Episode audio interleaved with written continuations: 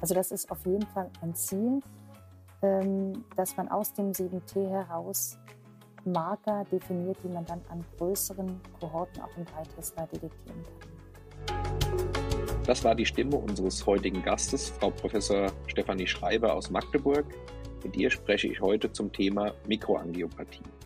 Und damit herzlich willkommen zu einer neuen Episode des Roche Nervennahrungs Podcasts, dem Podcast von Neurologen für Neurologen. In diesem Podcast sprechen mein Kollege Professor Matthias Meurer aus Würzburg und ich im zweiwöchentlichen Wechsel zu interessanten und aktuellen Themen der Neurologie. Mein heutiger Gast ist, wie gesagt, Frau Professor Schreiber aus Magdeburg.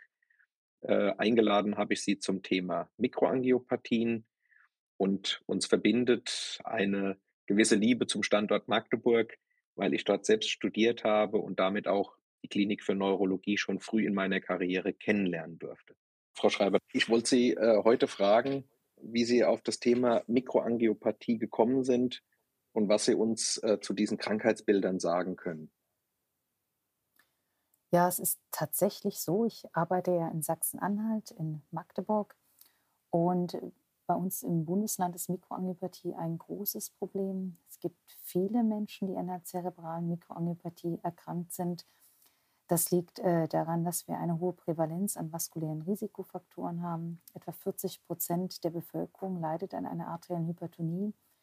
Und so bin ich eigentlich auch zum Thema gekommen, eigentlich aufgrund der Relevanz hier in diesem Landstrich.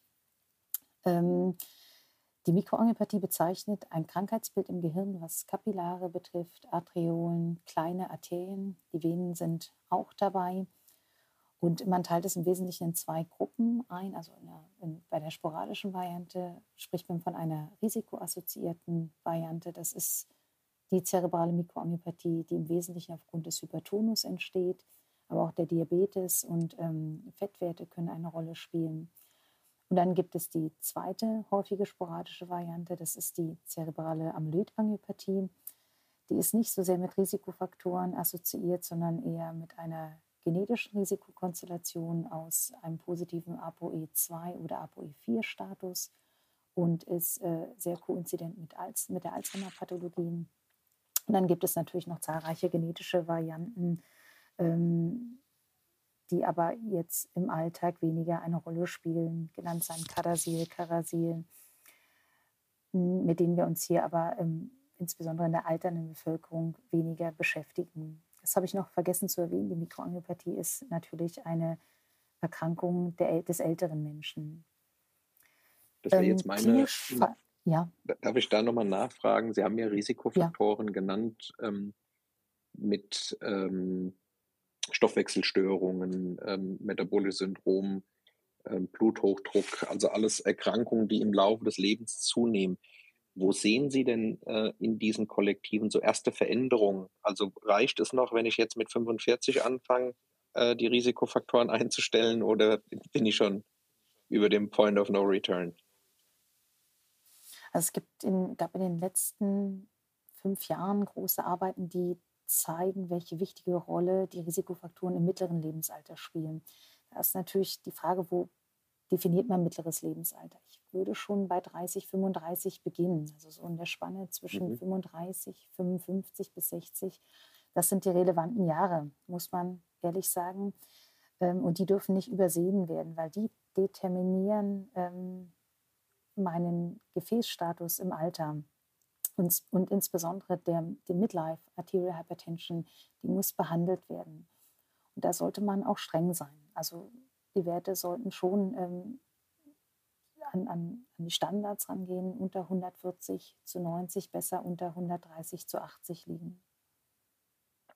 Und hinsichtlich ähm, der Fettstoffwechselstörung?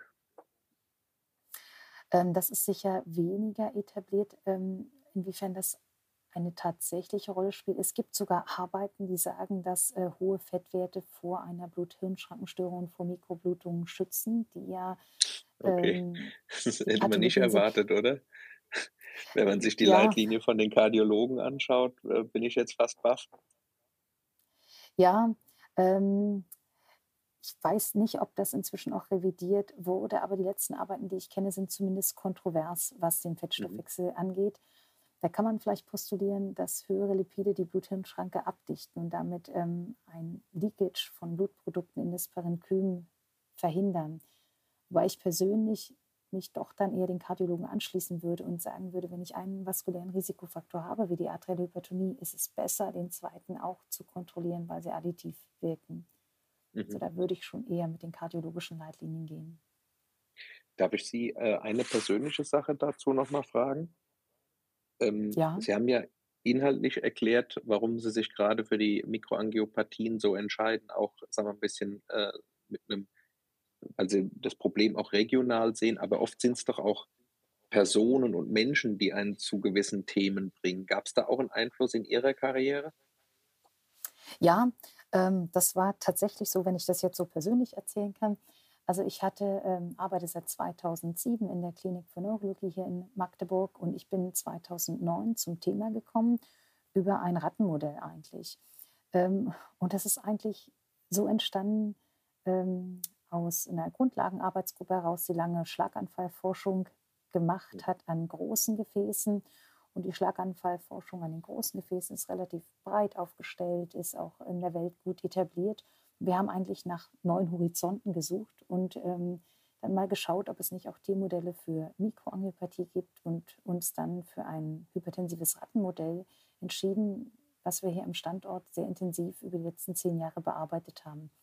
Also diese, das, der Need am Standort ist das eine, aber es gab halt auch den Wunsch hier in Magdeburg, äh, sich vom großen zum kleinen Gefäßsystem weiterzuentwickeln. Und ich war vielleicht da zur richtigen Zeit mit am richtigen Ort. So würde ich es okay. vielleicht auch nennen. Ja, ich finde, das ist ja, das ist oft total spannend bei, bei ähm, Wissenschaftlerpersönlichkeiten und Wissenschaftlerinnenpersönlichkeiten, wie auch, sagen wir mal, äh, gewisse, ja, Sie haben gesagt, zur richtigen Zeit, am richtigen Ort und wie auch manchmal so Zufälle, wen man getroffen hat, äh, wo gerade eine Fragestellung offen war. Ich finde das immer total spannend. Insofern vielen Dank äh, für die offene Beantwortung der Frage.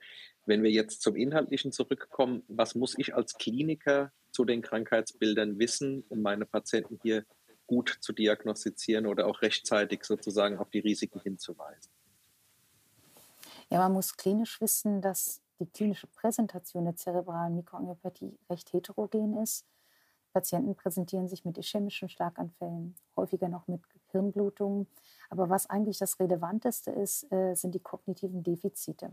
Also, mhm. Und diese Patienten mit einer Mikroangiopathie haben auch ein breites Spektrum an kognitiven Defiziten. Also das Gedächtnisfunktionsstörung, Aufmerksamkeit ist gestört, Konzentration, ähm, Verarbeitungsgeschwindigkeit, aber auch die Sprache und das logische Denken.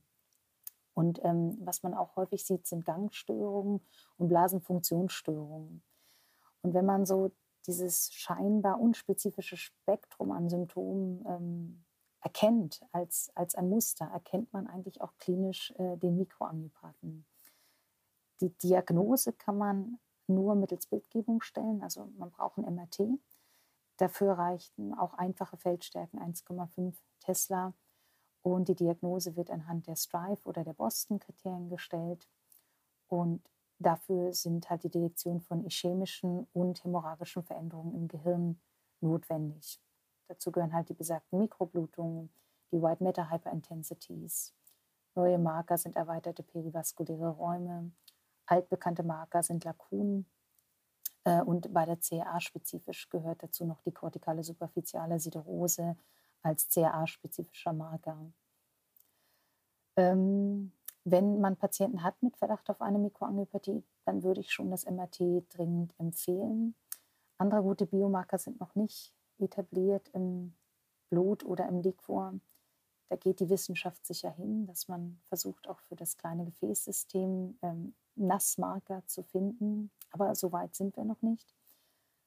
Ähm, und ich denke, viel Wert liegt darin, den Patienten erstmal aufzuklären, dass es dieses Krankheitsbild gibt.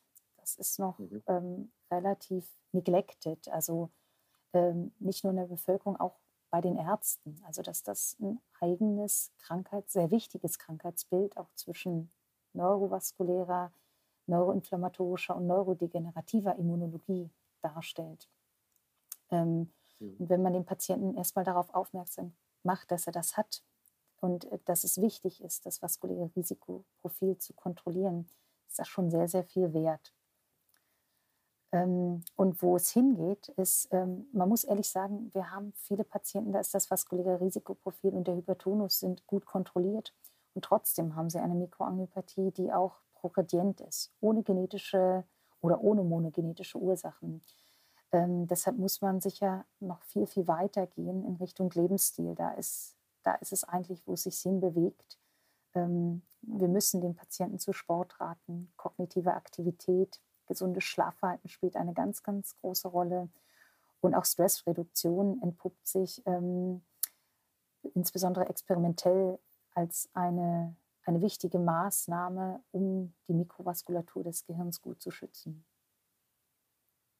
Natürlich bei äh, gerade auch unseren Berufen nicht immer so ganz einfach, äh, Stress zu reduzieren und äh, ja. die Schlafhygiene zu pflegen. Sie haben ja auch Kinder in Verbindung äh, mit einem anstrengenden Job und so weiter. Ist, ist wahrscheinlich nicht so easy, ja? Ja, also es ist, es ist, na klar, Theorie und Praxis. Ähm, mhm. Wobei ich sagen muss, äh, die Menschen, die jetzt bei mir als Kliniker vor mir sitzen, das sind meist Menschen, die das Rentenalter erreicht haben, ähm, die, denke ich, auch Zeit und Energie darauf verwenden sollten, den Lebensstil zu pflegen. Es ist natürlich viel, viel schwieriger, jetzt, wenn wir über diese Midlife-Hypertension reden, ab 35, den Leuten, die mitten im Berufsleben stehen, was Gutes zu raten. Aber auch hier, glaube ich, ist ähm, die Bewusstmachung wichtig. Ähm, ich zwinge mich zum Beispiel abends auch dazu, dass ich um neun im Bett bin. Das ergibt sich äh, durch meine Kinder, häufig auch von selbst. Okay.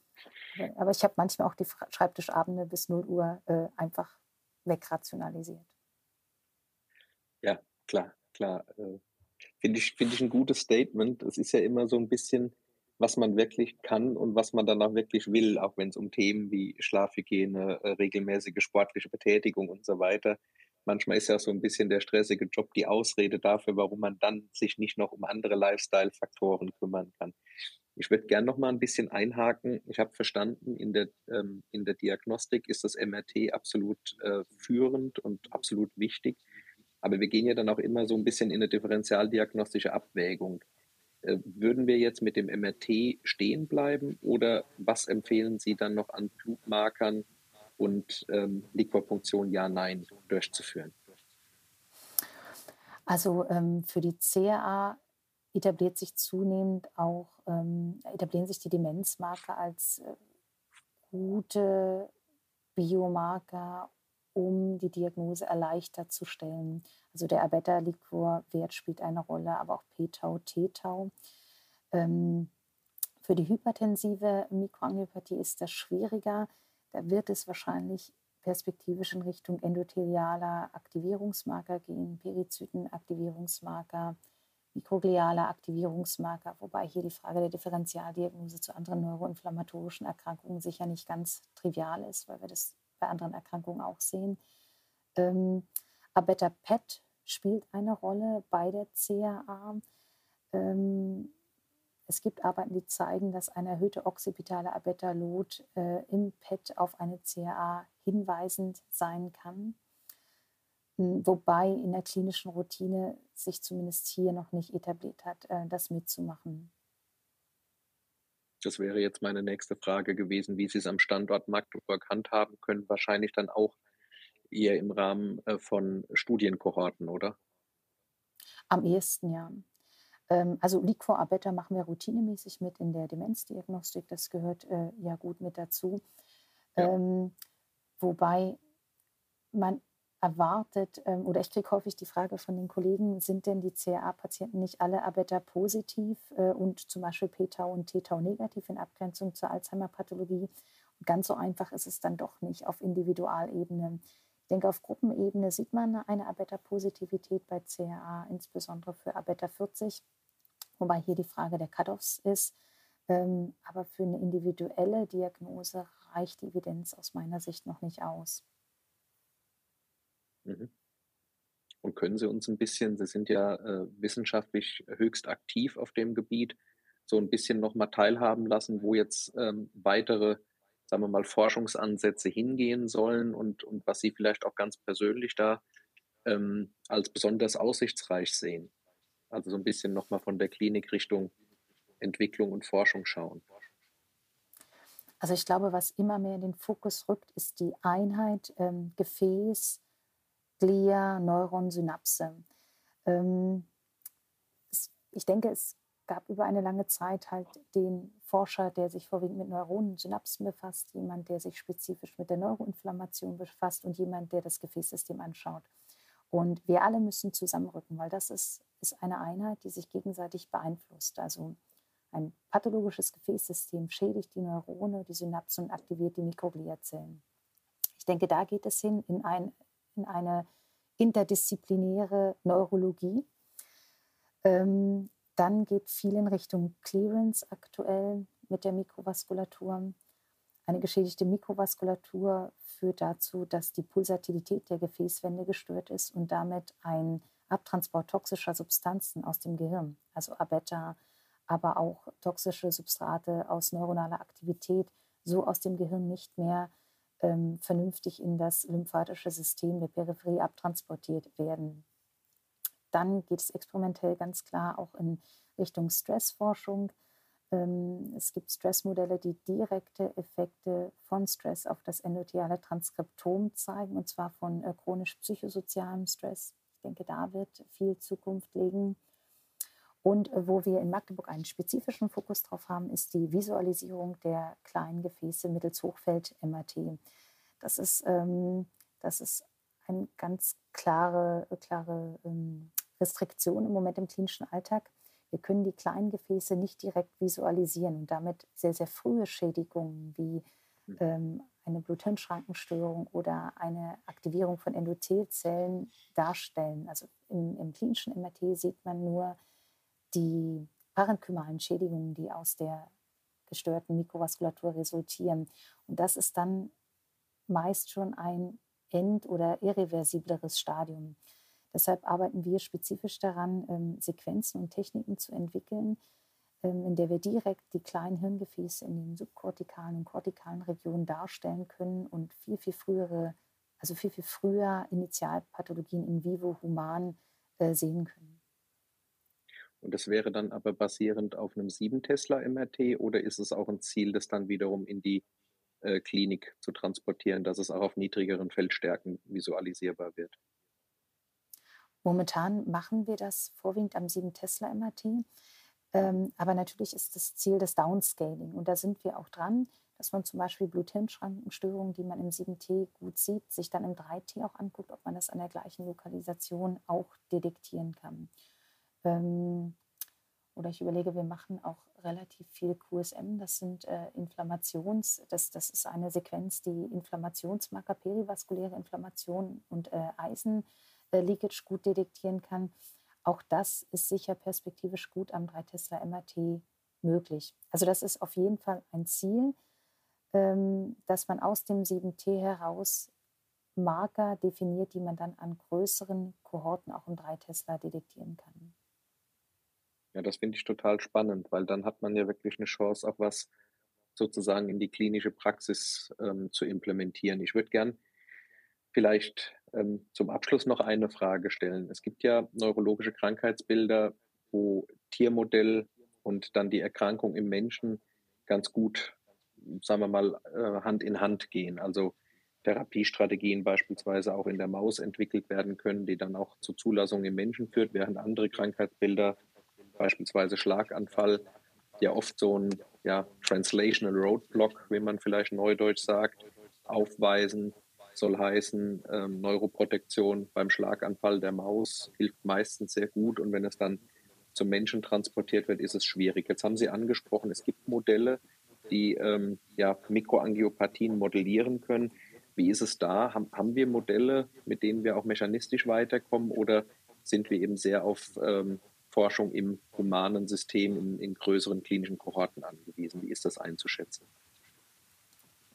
Also es gibt, äh, ähm, es gibt relativ viele Modelle, die proposed wurden, gut die zerebrale Mikroangiopathie darzustellen. Alte Modelle sind zum Beispiel ähm, äh, Modelle, bei denen den Ratten und Mäusen die äh, Carotis interna verschlossen wurde und äh, man so ein Hypoperfusionsmodell entwickelt hat. Ähm, dieses Tiermodell entwickelt White Matter Hyperintensities, so wie wir es bei Mikroangiopathen sehen, ist aber nicht gut vergleichbar, weil es ja eigentlich auf einer makroangiopathischen Schädigung beruht. Ähm, und so eine Modelle wurden auch zunehmend verlassen und als das sicher beste Modell aktuell wird immer noch die hypertensive Ratte angesehen, die wir auch verwenden. Das ist die SHRSP. Das ist ähm, ein Radmodell, was einen relativ spontanen Bluthochdruck entwickelt, wahrscheinlich aufgrund einer Störung im Renin-Angiotensin-System. Es ist kein monogenetisches Modell, zeigt aber alle Phänomene, die wir auch äh, beim Menschen sehen in Bezug auf Pathologie und auch in Bezug auf Phänotyp. Es gibt äh, Neuentwicklungen aus Edinburgh, ähm, die haben ein normotensives Mikroangiopathie entwickelt, was eine reine endotheliale Funktionsstörung hat, ähm, was sicher sehr, sehr interessant ist in Bezug auf die frühen Stadien der Mikroangiopathie. Und wir selbst in Magdeburg arbeiten äh, zusammen mit der Arbeitsgruppe von Alexander Didjatev an einer Col-18-Knockout-Maus, ähm, der, der, halt das Kollagen 18 fehlt, die den gleichen äh, Phänotyp entwickelt äh, wie die hypertensiven Tiermodelle.